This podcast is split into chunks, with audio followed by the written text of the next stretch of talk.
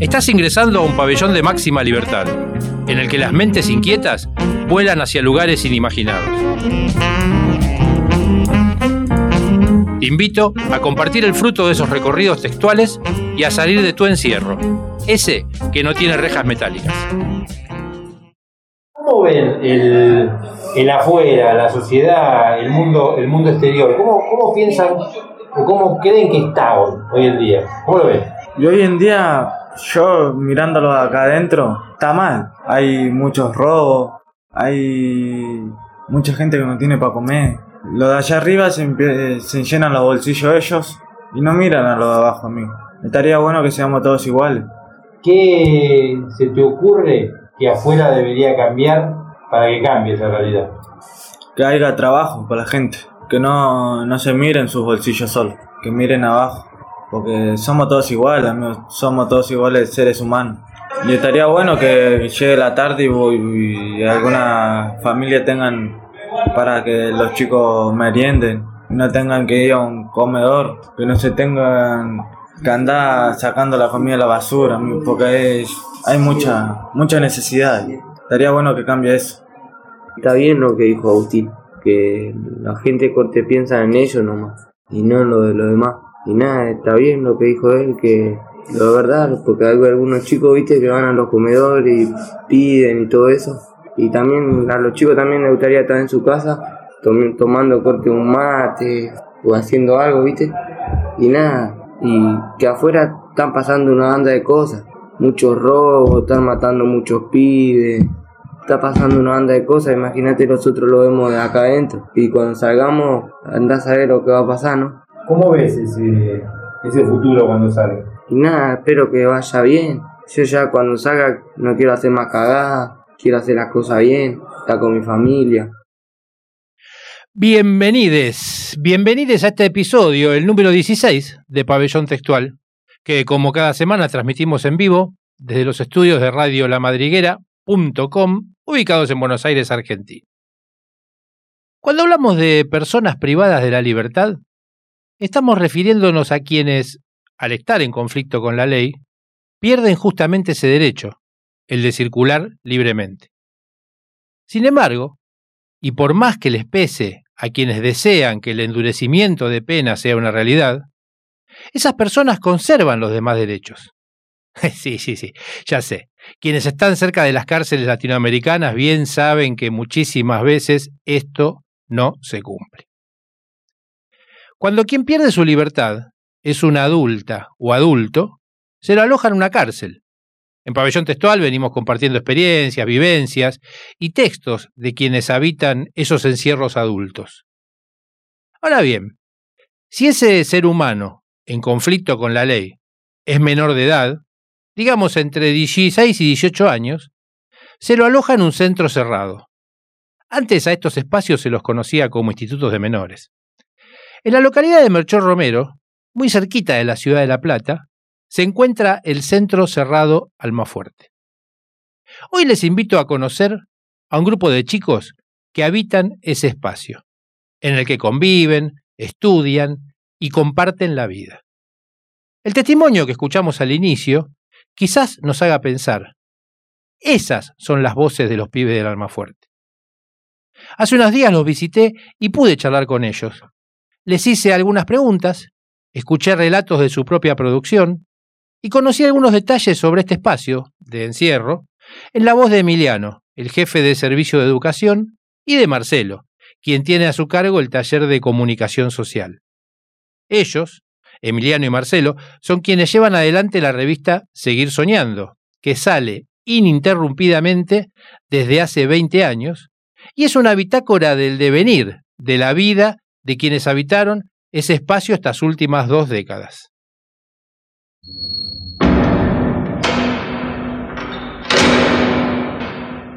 Yo soy Agustín, soy de Quilmes. Yo me llamo Juan y soy de Quilmes también. Yo soy Santiago, soy de Luján, de zona oeste y nada, estoy acá, privado de mi libertad, maestro. Nada, ya me falta un poquito por la calle.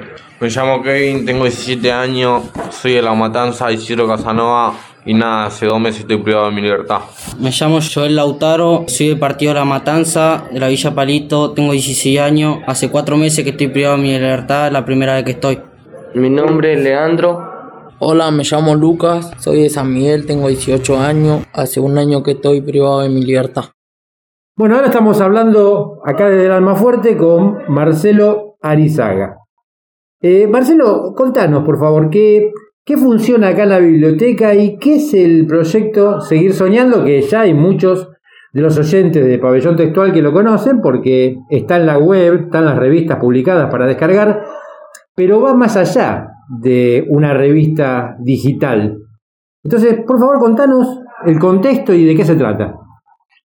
Bueno, acá en la biblioteca del Centro Cerrado Almafuerte funciona el taller de comunicación social, eh, un lugar de expresión, un lugar de libertad para los pibes, para escribir, para charlar, para mirar series, películas, documentales, eh, hacer actividades prácticas, recibir amigos, amigas, eh, como hoy te recibimos a vos, Mario, y que te agradecemos un montón que hayas estado acá. Para nosotros es, es un placer. Seguir Soñando nace en el 2001 como una revista de expresión de los chicos y un poco también para ir relevando las actividades que se desarrollan en la parte socioeducativa. El proyecto fue creciendo, la revista anual pasó a ser dos por año, en algún momento no pudo ser editada y en algún momento fue una web. Eh, que por ahí mucha gente no lo sabe, pero nosotros tuvimos nuestra web en un proyecto de la Universidad de Lomas de Zamora, de la Facultad de Ciencias Sociales, participamos de un concurso en el cual fuimos elegidos junto a un montón de escuelas primarias y secundarias y de formación docente de la Argentina y de América Latina, y ahí teníamos una plataforma donde este, poníamos nuestro material muchas veces el que no entraba en la revista impresa. Esa revista digital duró cinco años, ese proyecto digital duró cinco años, recibimos 50.000 visitas y logramos hacer muchísimos amigos en el mundo, no solamente en la Argentina. La revista fue creciendo, hoy llevamos 22 números. Seguir Soñando se ha convertido en una especie de bitácora de la historia de apertura institucional del Alma Fuerte. Eh, seguir soñando también es las salidas socioeducativas. Hicimos 90 salidas socioeducativas en estos 20 años a provincias y a un montón de lugares, museos, entidades de bien público, organizaciones no gubernamentales, lugares gubernamentales. Los más icónicos, la Feria del Libro, la ESMA, el Centro Cultural Kirchner, el Museo de la Plata, y bueno, y después la otra pata también importante es el contacto con instituciones de la afuera. Hemos sido centro de práctica de la Facultad de Bellas Artes, de Trabajo Social, de Psicología y de la Facultad de Periodismo. Bueno, la pandemia frenó todo eso, pero seguimos siendo centro de práctica y el proyecto Seguir Soñando es por ahí el nexo con el Instituto de Formación Docente número 212 de la localidad de Ranchos de la carrera de Psicopedagogía nada, seguir soñando es mucho más que una revista, es un, espacio de debate, de discusión con los chicos y también de poder agrupar a un montón de amigas y amigos que quieren hacer prácticas docentes eh, o que quieren hacer simplemente un trabajo con los chicos nuestros. Seguir soñando es un poco ese nexo para que se puedan acercar a, acá a la institución. Hoy lo pueden hacer con los protocolos correspondientes. El año pasado fue bastante difícil, pero igualmente hicimos prácticas virtuales también con otro grupo que se llama La Reja, el voluntariado universitario. Estuvimos trabajando con ellos el año pasado, con también en la ONG Puente Arte y Cultura, que también hace muy buenos trabajos. Eh, Seguir Soñando es un, un, lugar especial para producción de actividades socioeducativas Ahí están los eventos, la fotografía, la opinión de los pibes, un montón de trabajos de expresión libre de los chicos. Fue también parte del documental El Alma Fuerte. No se olviden que el documental termina con un pequeño documental chiquito de 10 minutos de la construcción de la revista, Seguir Soñando, tiene su, lugar este, preponderante dentro del instituto. La hemos presentado en infinidad de seminarios, de congresos, eh, nos han invitado también un montón de lugares para, poder este, charlar sobre el proyecto, de cómo se construye un proyecto de la magnitud de Seguir Soñando. Para nosotros es una alegría. Todos aquellos que quieran las revistas las pueden descargar en el sitio de Pabellón Textual. Eh, si no, nos pueden mandar un correo electrónico para compartir también trabajos prácticos que nosotros tenemos, seguir soñando arroba gmail.com y si no pueden visitar nuestro Facebook o hacerse amigo nuestro eh, o amiga, seguir soñando. Un sol es nuestro logo que, bueno, nada, ilumina todos estos proyectos que se llevan adelante. En el Almafuerte, eh, las actividades comienzan a las ocho y media de la mañana, por lo que el día de esta visita tuvimos que arrancar muy temprano, demasiado para mi gusto. Me encontré en la ciudad de La Plata a las 7.30 con Marcelo Arizaga, a quien escuchábamos, quien fue el anfitrión durante la visita y las charlas con los chicos, y a quien deseo agradecer públicamente por la buena onda y su excelente predisposición. Marcelo es uno de esos tipos comprometidos, una de esas personas en la que se nota que disfrutan de lo que hacen. Llegar a una cárcel y entrar en ese espacio es, como ya hemos comentado, una experiencia que causa cierta tensión, dependiendo lógicamente del espacio al que vayamos a ingresar. En el Almafuerte, si bien en esencia es un espacio de encierro, el aire que se respira al transitarlo es un intermedio, entre una cárcel y algo así como una escuela. Durante la visita me sentí muy cómodo y pude desplazarme por los diversos espacios sin ningún tipo de inconvenientes. Es un complejo ubicado sobre una avenida en una zona urbana, como dije, en la zona de Melchor Romero, cercana a la ciudad de La Plata, en la provincia de Buenos Aires, al que se accede por una entrada custodiada por agentes de una fuerza de seguridad. Luego, en su interior, no hay personal armado, sino quienes trabajan en el espacio son personas del servicio social. Mi nombre es Leandro y los días acá son así, se levantan a las 8 de la mañana hasta las 7 de la tarde y después nada, salía a los talleres, a carpintería, acá a biblioteca, al colegio. Y nada, salimos un rato a los talleres, después vamos allá a la recreación y nada, tomamos mate, estamos un rato con el celu, pasa la hora más rápido. Y así todos los días hablamos con la familia, videollamada, después viene la comida y jugamos las cartas, todo eso. ¿Y vos estás haciendo la escuela? Sí, ¿Qué estás cursando? primero, de la secundaria. Si pensás para adelante, imagínate que terminás la secundaria. Sí. ¿Qué te gustaría hacer después? Pensando en la libertad, ¿no? Me gusta corte la carpintería. ¿Te gusta leer? Sí, ¿Y qué tipo de cosas te gusta leer? cualquier cosa.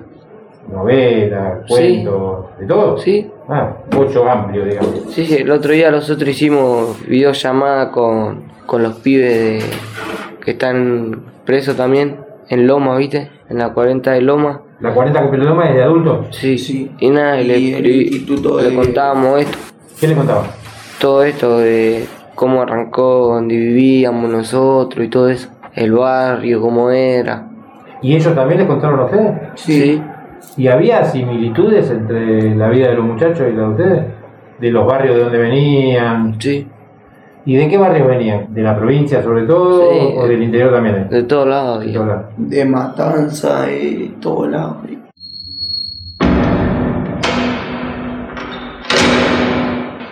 Videollamada adulto que está en una unidad de encierro para adultos, ¿no? Una cárcel para adultos.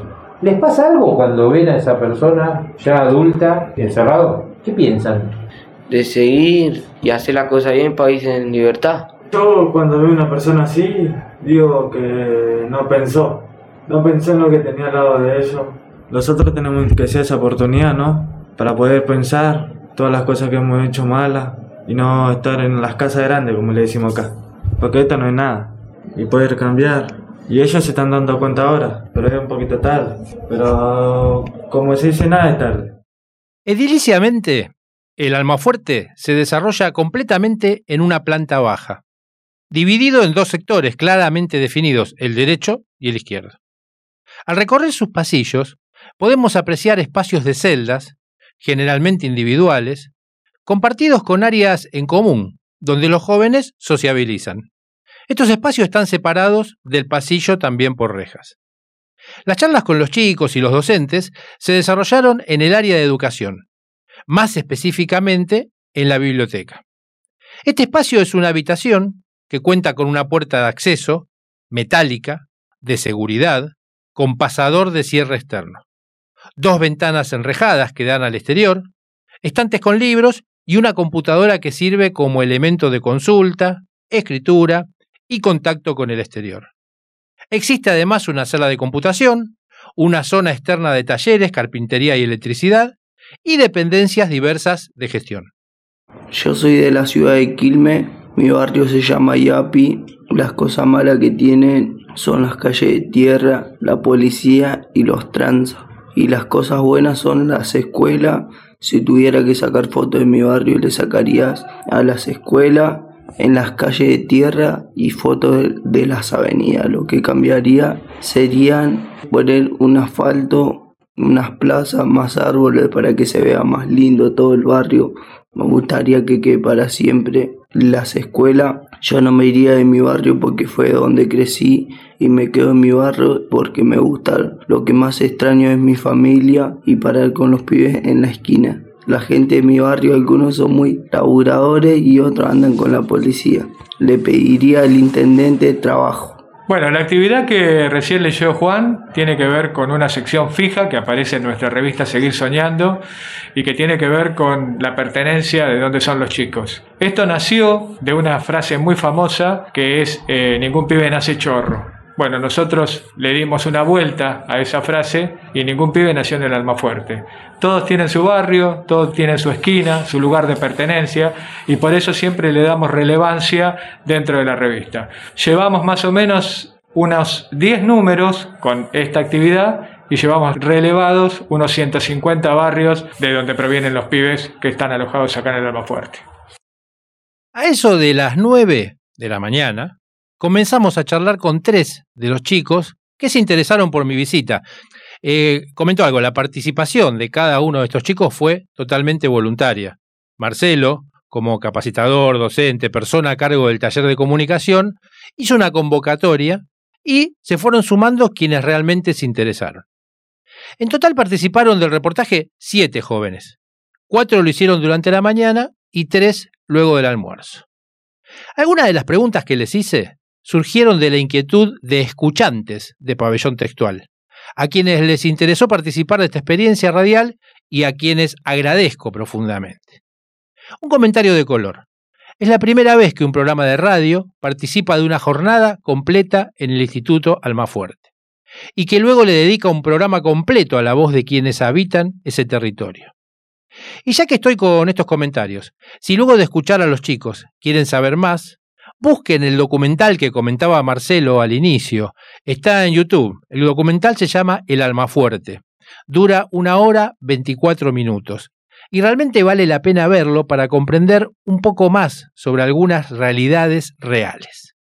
Y como el material grabado es un testimonio real de esas vidas, les comento que en el próximo episodio de Pabellón Textual compartiremos la charla con Emiliano, que es el responsable del área de educación y que junto con una parte, estuvo con una, en una parte de la charla eh, con los chicos. Y vamos a eh, traer al aire algunas otras opiniones de los chicos, porque el material fue tanto que nos quedó grande para un programa y no queríamos dejar muchas de esas cosas afuera.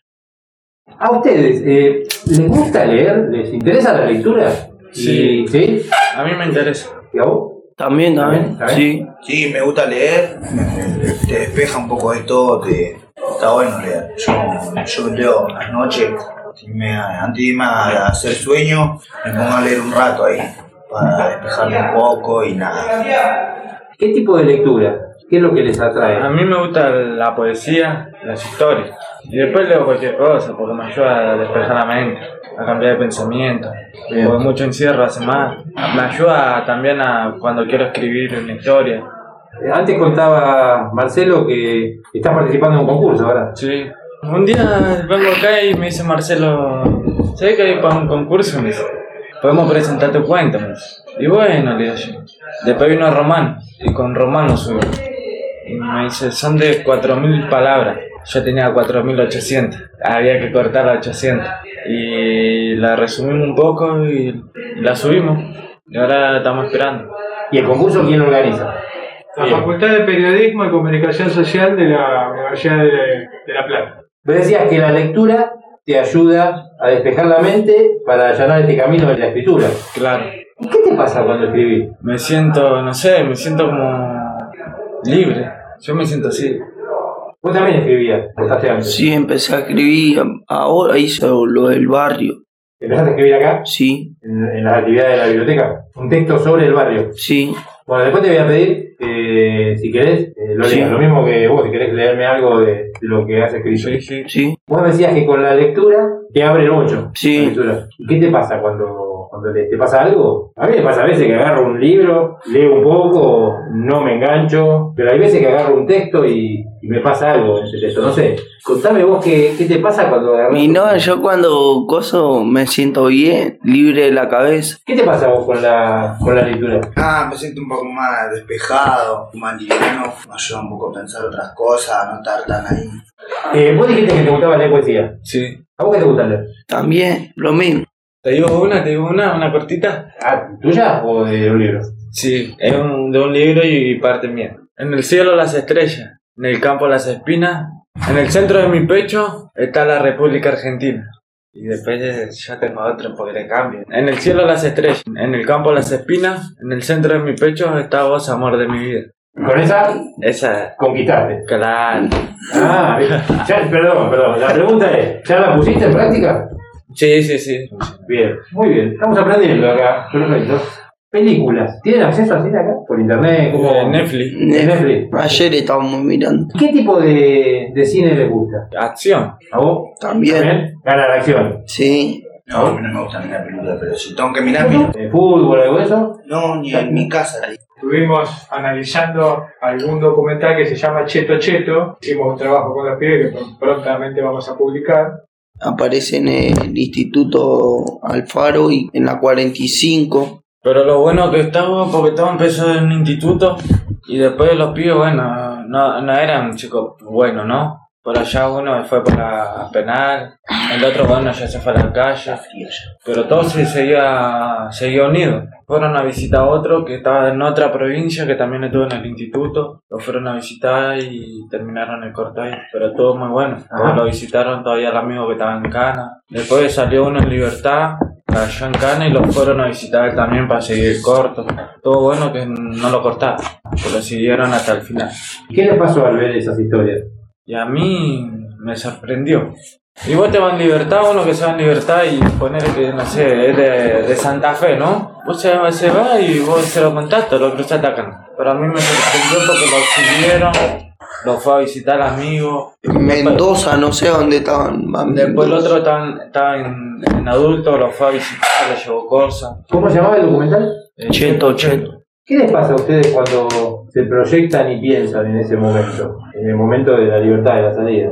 No sé, yo me pongo a pensar y a veces me da un poco de miedo. Yo miedo no tengo salir, porque yo siento que estoy protegido a mí. ¿Quién es estar protegido? Lo entiendo. Siento ¿Te protegido. sentís protegido?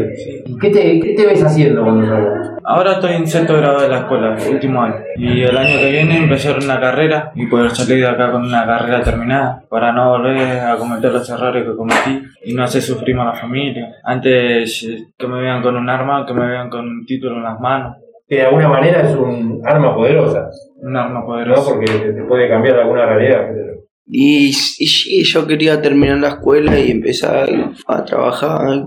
¿Acá pueden hacer primaria y secundaria? Eh, Sí. primaria, Sí. ah, los años que, que dejar. Claro, si vos llegaste hasta cuarto grado, Sí, podés de terminarla. Puedes terminarlo así, Puedes sí. terminarlo. Puedes arrancar en los, en los cursos que dejaste vos, sí, Claro. me parece también ponerle que si vos ya vas a la secundaria, puedes hacer dos años en uno, me parece. ¿Se cursa acá adentro? Sí, sí. La escuela, la... Tienen los profes acá. Sí, sí. No me acuerdo cómo se llama el número de la escuela. Pues yo no curso. La 40.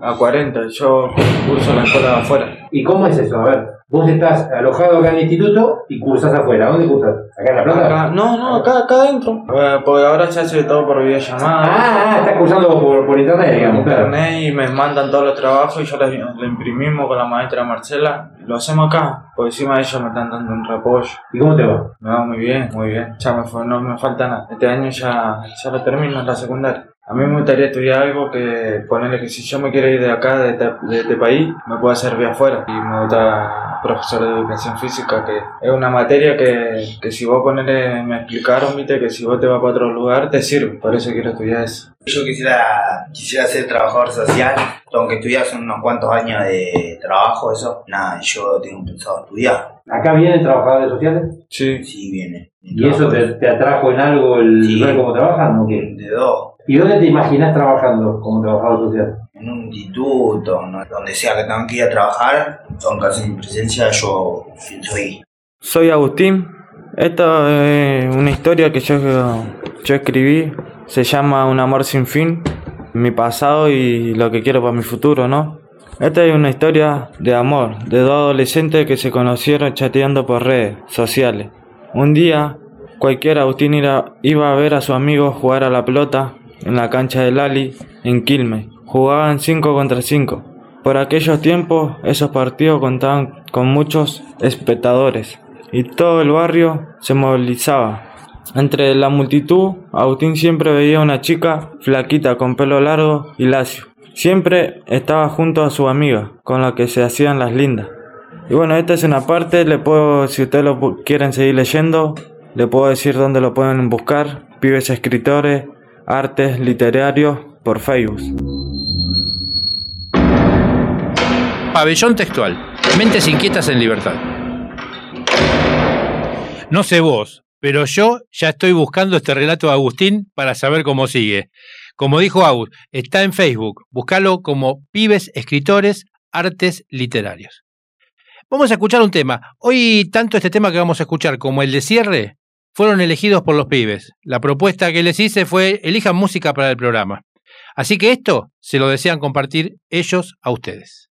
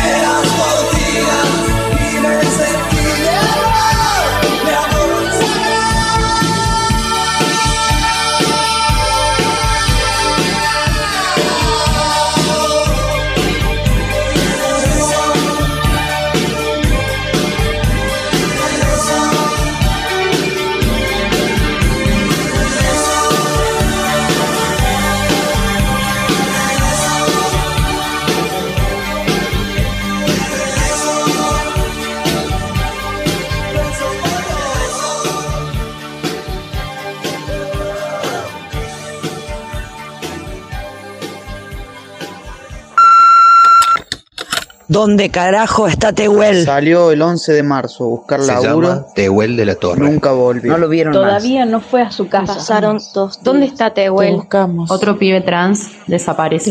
Se Están llama asco los medios Tehuel y su transfobia. ¿Y dónde está Tehuel? Se llama Tehuel de la Torre. Pedimos aparición con vida ya. Nos desaparece. Pasaron 20 días. Nunca volvió. Desaparece. ¿Dónde está? ¿Dónde está Llevan Tehuel? 25 días. ¿Dónde carajo está Tehuel? Un mes y no aparece.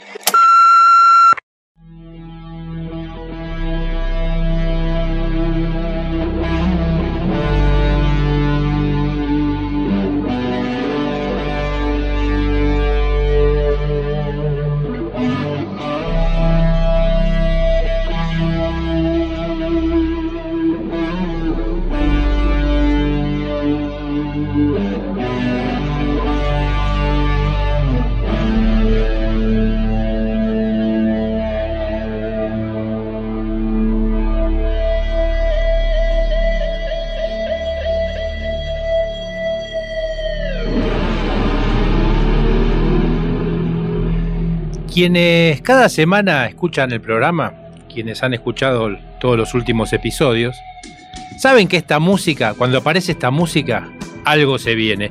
Y eso es lo que hoy me comentaba justamente una oyente, Lorena. Lorena me decía en un mensaje que mandaba al número de- del programa, al número de teléfono del programa, mandaba un mensaje diciendo, cuando yo escucho esa música, sé que se viene Zabaloy. Me encanta cómo Zabaloy me cuenta el Ulises. Son cada vez más las personas que me están diciendo eso. Y miren que meterse con el Ulises era algo que al principio nos parecía sumamente complejo. No sabíamos si realmente iba a funcionar o no, porque es un texto que requiere de cierta predisposición y ganas para meterse en él. Pero Marcelo Zabaloy lo está haciendo eh, ameno, es como un paseo, es como escuchar a nuestro tío en un almuerzo familiar de día domingo. Bloom, Dédalus, Mulligan, Joyce, Ulises y Marcelo Zabaloy.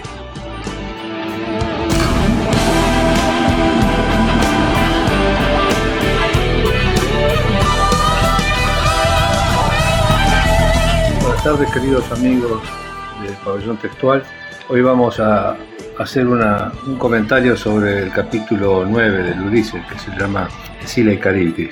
Es un poco complicado, voy a tratar de resumirlo todo lo posible, pero que no se pierdan las cosas más importantes. Esto transcurre en la Biblioteca Nacional de Irlanda, la hora son eh, las 14, las 2 de la tarde. Stephen Dedalus está en la Biblioteca Nacional reunido con otras cuatro personas para explicar la teoría que expuso muy muy sutilmente en el primer episodio de Ulises, su teoría acerca de Hamlet, de Shakespeare. Está Stephen, como les dije, está Mr. Lister, el bibliotecario, una persona real, era un bibliotecario de religión cuáquero, metodista obviamente, un tal Mr. Best, Mr. John Eglinton, un escritor y editor irlandés, y George Russell, cuyo seudónimo es A.E., un escritor y crítico, eh, poeta, pintor nacionalista irlandés y pacifista. Después se incorpora Buck Mulligan y muy fugazmente vamos a ver aparecer a, Leopold Bloom. ¿Y de qué se trata la cosa? Es la pregunta. Bueno, eh, Stephen, les recuerdo que este es el episodio más retorcido de todo el Ulises. Tiene muchísimo tela para cortar.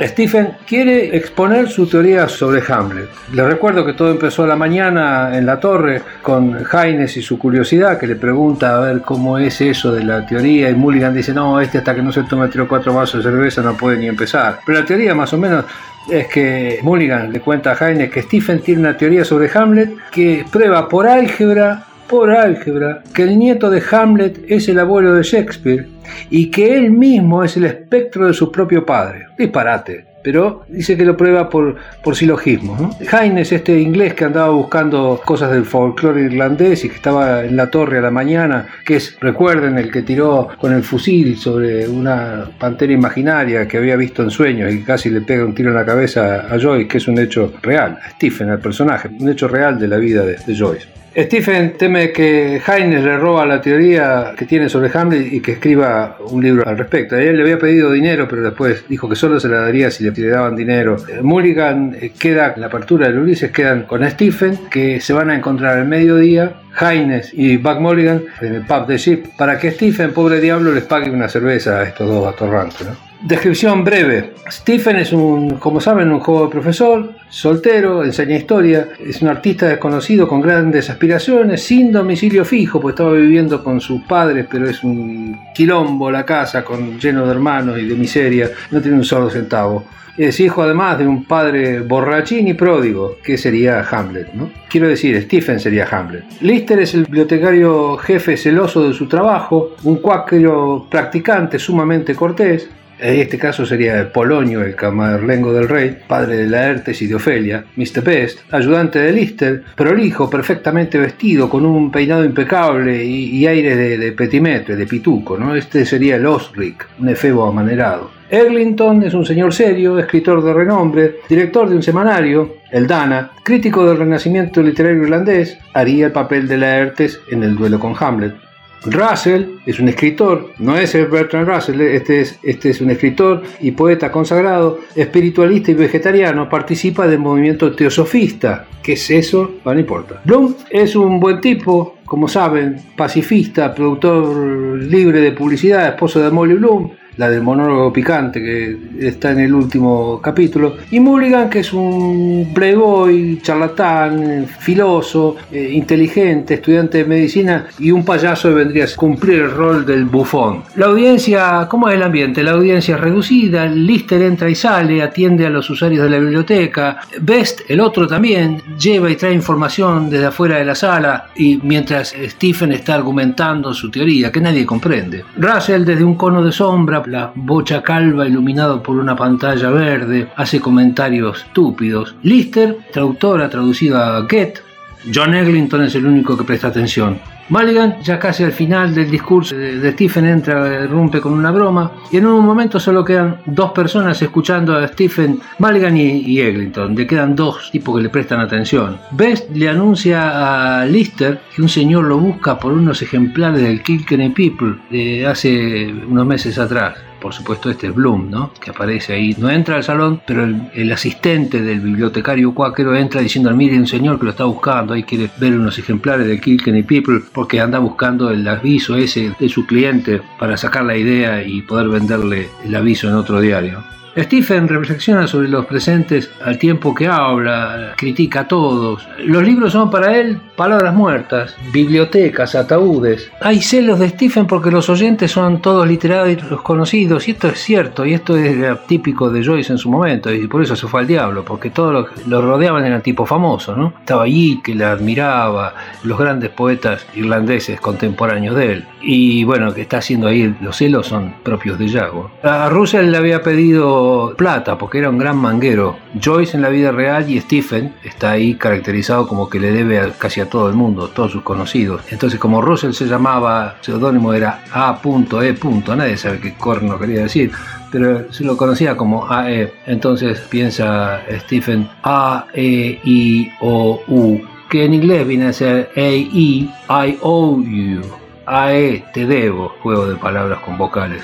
Russell se excusa, pues tiene que salir por un compromiso literario que tiene, dice, y, se va. Entonces en la pausa Stephen piensa cómo puede atraer la atención de los presentes. ¿no? Entonces ahí va al grano, expone su teoría, dice que la influencia de la vida personal de Shakespeare sobre sus obras, ahí está la clave. ¿no? Shakespeare eligió interpretar en Hamlet el rol del rey Hamlet en lugar del príncipe Hamlet. ¡Qué quilombo! Shakespeare le puso el nombre de Hamnet H-A-M-N-E-T a su hijo, que murió a los 11 años. Digamos que el hijo de Bloom, pobre, murió a los 11 días, Rudy. Su esposa, Anne Hathaway, mucho mayor que él, lo había seducido ahí en un trigal, cuando él era un, un, mocoso. Por lo tanto, se supone que perdió la autoestima este, Shakespeare. Anne Hathaway aparentemente sedujo a los dos hermanos de Shakespeare, Richard y Edmund, a los cuñados. Prácticamente estaría muy sugerido, no sé si es cierto, anda, anda a descubrirlo ahora, ¿no? pero que este, tenía relaciones amorosas con Richard y Edmund, los dos hermanos de, de Shakespeare. Y Anne representaba a la Gertrudis, la reina adúltera e incestuosa, que, dicho sea de paso, Shakespeare cuando muere en su testamento le deja a su única heredera, que es la esposa, Anne Hathaway, le deja su segunda mejor cama. Es la única herencia que le deja, porque parece que había una primer cama y una segunda cama. Bueno, lo que le deja a la mujer por el testamento es su segunda mejor cama. Y Richard el Conquistador, el tercer hermano, llegó después de William el Conquistado. Es un comentario que hace Stephen ahí que no sé si alguien entiende. La obra comienza, eh, hay un actor que llega en la penumbra con eh, la cota de malla deshecha por algún mequetrefe de la corte, un hombre bien formado y con voz de bajo. Se trata del espectro, el rey, un rey y no rey. Y el actor es Shakespeare, que ha estudiado Hamlet todos los años de su vida, que no fueron vanidad para interpretar la parte del espectro. Le habla a Burbank, el joven actor que está del otro lado del lienzo encerado llamándolo por su nombre. Aquí les estoy leyendo este párrafo de, Ulises. Hamlet, soy el espíritu de tu padre, ordenándole escuchar. A su hijo le habla, el hijo de su alma, el príncipe, el joven Hamlet, y al hijo de su cuerpo, Hamlet Shakespeare, que había muerto en Stratford, para que su homónimo viva para siempre. ¿Es posible que el actor Shakespeare, fantasma por ausencia, vistiendo las ropas del danés sepultado, fantasma por muerte, diciendo sus palabras al nombre de su propio hijo? Si Hamlet Shakespeare hubiera vivido, habría sido mellizo del príncipe Hamlet. ¿Es posible, me pregunto, o cuanto menos verosímil, que no dedujera o entreviera la conclusión lógica de esas premisas? Eres el hijo desposeído, yo soy el padre asesinado, tu madre es la reina culpable, Anne Shakespeare, Hathaway de soltera. Esto es un fragmento simplemente que quería leerles para que vean el, tono dramático y pomposo que Stephen utiliza en este capítulo 9, que es difícil, pero que es muy gratificante. Bueno, en conclusión, para ir terminando, ¿y qué pasa? La biblioteca era un punto de encuentro social. Nadie toca un libro durante la charla y la discusión. Se trata de un duelo entre Stephen y Eglinton en el que ambos tratan de lucirse y citar pasajes de distintas obras literarias. Típico duelo de pelafustanes, de, de, charlatanes y de literatos que, eruditos que discuten sobre pavadas que a nadie le interesa. La teoría de Stephen parece centrada en probar que Shakespeare era un cornudo y no mucho más que eso. Stephen es hostil con Eglinton, pero lo respeta, la tensión aumenta. La serie de tragedias termina con el nacimiento de su nieta, empiezan las comedias. Eso probaría que hubo una reconciliación. Eglinton mira a Stephen con simpatía y lo llama artífice fabuloso, como Dédalo, ¿no? Stephen Dédalus. El Dédalo era el artífice fabuloso. Bueno, concede que a pesar de que su argumento es poco sólido, después de Dios, Shakespeare es el que más ha creado. La tensión disminuye, todos sonríen, alguien propone ir a tomar algún bar y ya se están levantando y Buck Mulligan tira chistes y se burla de Stephen y al final le preguntan pero dígame una cosa, ¿usted cree firmemente en su teoría? Con lo cual Stephen dice, no. Y ahí termina el capítulo. Sí, un poco más, pero es, lo más meduloso era esto que les quería contar. Un gran abrazo y espero que nos podamos reunir la otra semana con el episodio siguiente de Ulises. Adiós.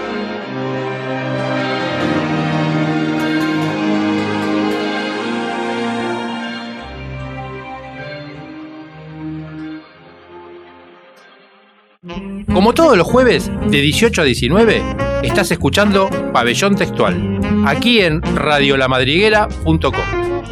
Si no podés despegarte de las redes, búscanos. Estamos en Instagram y Twitter como arroba pabellón textual. Y si lo tuyo es WhatsApp o Telegram, también tenemos. Anota 11 7364 8482. Si estás fuera de Argentina, acordate de anteponer más 549 11 7364 8482. Luego de la genialidad de Joyce y del relato ameno de Zabaloy, les invito a volver al centro cerrado Almafuerte, a seguir charlando con los chicos que habitan este encierro real, otro de los que tienen rejas metálicas. Justito ese día cuando fui, había clases de música. ¿Y saben lo que hice? Me colé. Bueno, estamos acá en la clase de música del Almafuerte con el profe y dos guitarristas. Vamos a conocerlos. Bueno, yo soy el profe, yo soy Lucho, estoy trabajando en el Alma Fuerte hace muchos años ya, y bueno, con ellos venimos laburando ya haciendo algunas investigaciones con las guitarras y ukelele, que a veces ta- también hacemos percusión, y ahora andamos con las guitarras haciendo algunas canciones, estamos pensando ahí unas canciones para el Día del Niño, grabar algo que venimos practicando con temita. Que se presenten acá los compañeros. Eh, mi nombre es Joel González y acá nos encontramos en la clase de música, aprendiendo un poco de guitarra, a aprender una canción para tocar para el Día del Niño como regalo para los chicos. Mi nombre es Kevin Quevedo y nada, estamos haciendo acá un poco de clase con el profe y nada más. Sí. Bueno, yo digo, ¿lo- ¿podemos escucharlo? Vamos de poquito, yo si querés canto un poco, vamos, estamos ahí como en la primera etapa, vení que vamos, este temita que se llama El Niño Caníbal, que es un temita que está buenísimo, estamos ahí sa- sacando los acordes y ya bastante avanzado viene la cosa. Bueno, ¿vamos? Vamos. Yo soy... Sí. Señor. Nadie me quiere a mí. Bien ahí. No me quedan amiguitos porque ya me lo comí. Segunda parte. No tengo padre ni madre, señor. Tampoco tengo hermanito. No tengo tía ni tía, tengo un buen apetito. Bien, segunda parte, el estribillo. Nunca me río, nunca juego, vivo alejado de la gente. ¿Me hago la presión? Sí, señor. Vamos de vuelta con el estribillo, salimos del Fa. Acá, hacemos ese Fa. Fa, Do, Fa, Do, repetimos dos veces, ¿va? Nunca me río, nunca juego otra vez. Vivo alejado de la gente. Ahora sí, re menor. Ni abro la boca, ni sonrío. Estoy cambiando los dientes. Bien, Joel. Me llamo Joel y acá les voy a leer un poema que le dedico a mi mamá, Lidia. Las manos que me acariciaron de bebé iniciaron el camino de lo que soy hoy. Donde tus manos que devuelven el calor de niñez, intento decirte en pocas palabras el amor que siento. A vos, mamá, que siempre estás, prometo que te voy a cuidar. El día que los visité, los chicos me hablaban de la importancia de la visita. No de la mía, ¿eh? De la familiar.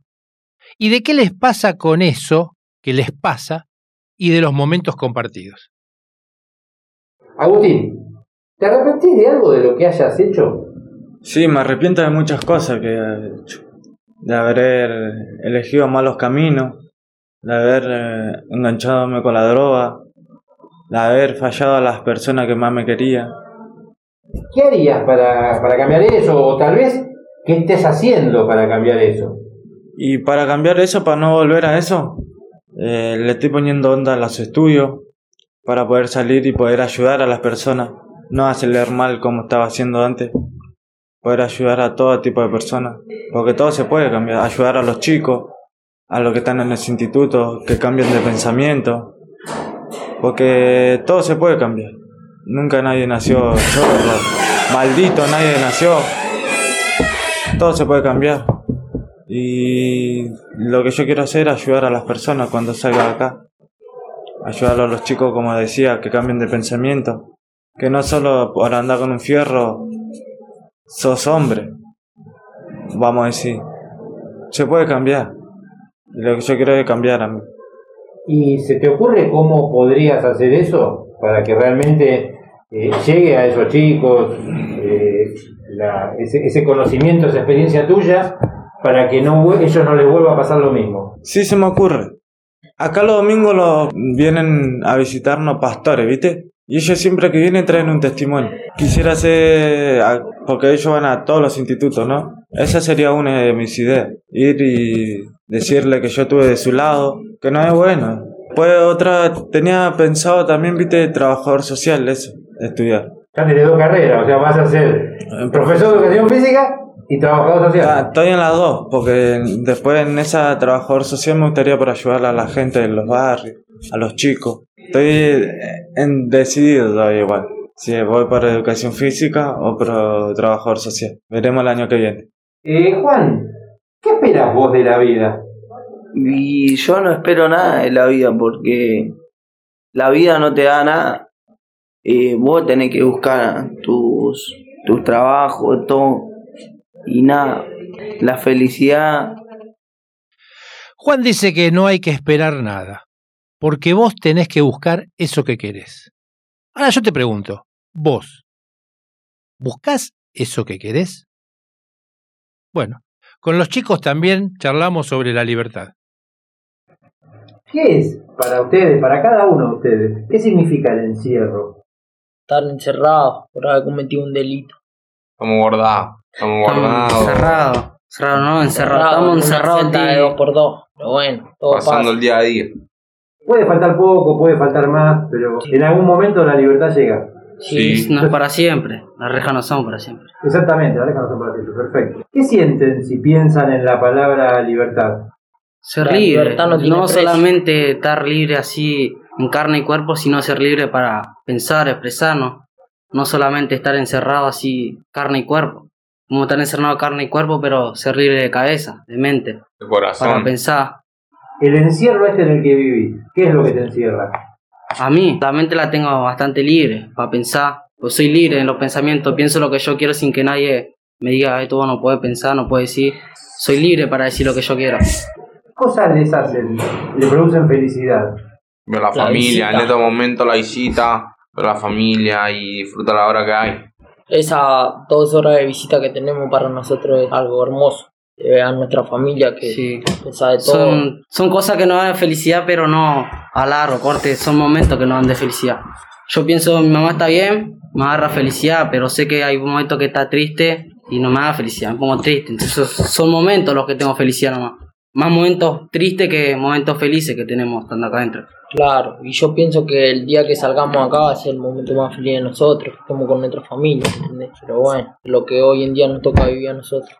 ¿Qué creen que los espera en el mundo libre? ¿Qué va a ser el mundo en ese momento? ¿Cómo los va a recibir? Y yo creo que bien, porque nosotros ya la pasamos y no nos gustaría volver a esto, ¿me entendés? Pensamos en tener un futuro, tener un trabajo, y bueno, todo se cambiar la vida. Y sí, nos va a recibir, depende de cómo actuemos nosotros igual. Si nosotros salimos y volvemos a hacer lo mismo, el, afuera nos van a tratar peor de lo que no, ya nos están tratando. Si nosotros salimos y hacemos las cosas bien, nos van a tratar bien, nos van a recibir. Pero si nosotros salimos con la misma mentalidad, hacer mal, lastimar, nos van a tratar mal. Y no, no, no es que nos van a tratar mal, también que vamos a volver a donde estamos. No sé si lo pensaron, ¿no? Pero en ese mundo libre, ¿qué les gustaría hacer? ¿A qué les gustaría dedicarse? Cambiar de vida. Yo estoy corriendo ahora. Ah, antes me dijeron que estabas haciendo, ¿querés ser maratonista? Sí, si se puede llegar hoy allá, tranqui, tiempo al tiempo. ¿Y acá tenés donde correr, donde entrenar? Sí, hoy me fui entrenado y a la mañana. En la cancha afuera y corro, depende con lo que me diga la, la profesora. Me veo ahí cambiando de vida. Y yo también me veo cambiando de vida, teniendo mi casa. Pero salí ahora, estando acá adentro, poder a, a pegarme un proyecto, algo, un proyecto de vida. Así cuando salga tengo algo. Porque hasta ahora no estoy decidido qué quiero hacer. Estoy decidido en cambiar, en cambiar de vida. Después vemos qué se presenta. Estoy tratando de pegarme un proyecto para poder tener algo en, en lo que apegarme cuando salga. Yo también eh, me gustaría tener un proyecto de tener una barbería, tener cosas. ¿Barbería? Sí. Voy, ¿eh? Compro, mirá, compro. Pelo no sé, porque te va a dar un poco, un poco laburo va a tener, pero barba voy, ¿eh? Compro. Acá el profe también creo que compra barba. ¿Te gusta el tema de barbería? Sí. ¿Hiciste algo alguna vez? no? Sí, sí, se corta pelo. Ah, ¿sabés cortar? Sí. Ah, bien. Tampoco todo se puede. Claro que sí. Che, y eh, algo que no les pregunté, ¿qué edad tienen ustedes? Yo tengo 18 años. Yo tengo 16. Yo tengo 17. Eh, ¿Están estudiando además? Sí. ¿Qué están estudiando? Yo estoy en el colegio ahora. Me sacan dos veces por semana o cuando llegan los profesores para así me corrigen los trabajos. A veces hago trabajo en la celda. ¿Qué, secundaria o...? Secundaria, quinto año de secundaria. ¿Qué secundaria? ¿Vos? ¿Qué tal? Yo sí voy a los talleres, voy a la escuela, que en primer año de secundaria. ¿Y talleres de qué? De textil. ¿Pensaron? La secundaria también se termina en algún momento. Sí, ¿Pensaron en estudiar algo? Y yo creo que para conseguir un trabajo hoy en día tienen que tener la secundaria terminada. ¿Se ven con alguna algo universitario. ¿Algo universitario o alguna cosa así? ¿Se ven con alguna vocación de estudio o no? No, yo digo la verdad, por ahora no, pero el día que termine la secundaria, sí. Perfecto. Por ahí ahora no nos gusta nada, pero capaz en, en otro momento se presenta algo, ya cambiamos de pensamiento, otra cosa, capaz se presenta algo y nos gusta y nos dedicamos a eso. Bien. Y conociendo cosas Y como cono- para ver- cosas nuevas. Bueno, chicos, yo les agradezco muchísimo que me hayan dedicado tiempo, que hayan estado acá con nosotros para que quienes escuchan el programa puedan escucharlos a ustedes. ¿eh? Lo importante para mí es que la voz de ustedes sea escuchada afuera. Por eso lo que les quiero quiero preguntar si quieren decir algo más. Que pronto llegue la libertad para todos los pibes que están acá, no solo para los pibes que están acá, para todos los pibes que estén pasando el momento que estamos pasando nosotros. Y nada, espero que les llegue la libertad así puedo ir a disfrutar con su familia. Nada, yo quería decir que, que los de arriba, amigos, miren a los de abajo también, que necesitan ayuda, que los pibes que estamos perdiendo nuestra libertad hemos cometido errores, ¿no? Y que podemos cambiar, y que pronta libertad para todos.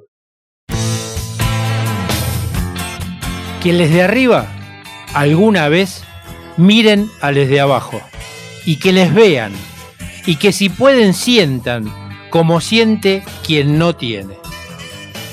Gracias a los chicos del Almafuerte, gracias a Emiliano y gracias, así de grande las gracias a Marcelo, quien fue el que hizo posible mi visita al Almafuerte. Ahora les dejo, les dejo con algunas cosas para pensar y con este tema que también han elegido los chicos del Almafuerte. Feliz semana.